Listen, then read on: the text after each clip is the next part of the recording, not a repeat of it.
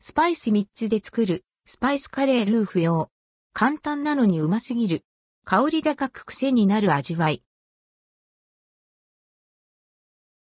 複雑な味わいが癖になるスパイスカレー。家で作るのは難しそうですが、実はスーパーで手に入るスパイス3つで意外と簡単にできるんです。そのレシピをご紹介。スパイスカレーレシピ。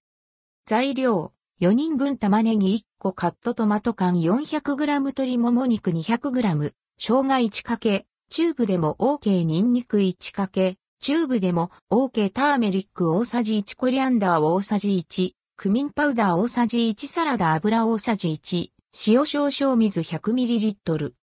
作り方1、玉ねぎはみじん切りに、鶏肉は一口サイズに切る。2、フライパンにサラダ油を熱して生姜とニンニクを炒める。香りが出てきたら玉ねぎを加えて飴色になるくらいまで弱火で炒める。3、カットトマト缶を加えて3分ほど炒める。4、ターメリック、コリアンダー、クミンパウダーを加えて混ぜながら炒める。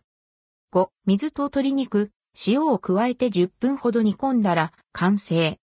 スパイスカレー味は？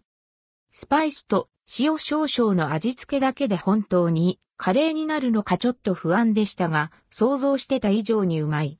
口にするたびに3種のスパイスが香り立ち、そこにトマトの酸味や旨味、玉ねぎの甘みが絡まり合います。辛みはないものの、生姜やニンニクがキレのあるアクセント。深みがあって癖になる美味しさです。これまでカレーを作るときは市販のルーを使っていましたが、これからはスパイス3つで作るカレーが我が家の定番になりそう。ちょっと難しそうだなと尻込みしていた方はぜひトライしてみてください。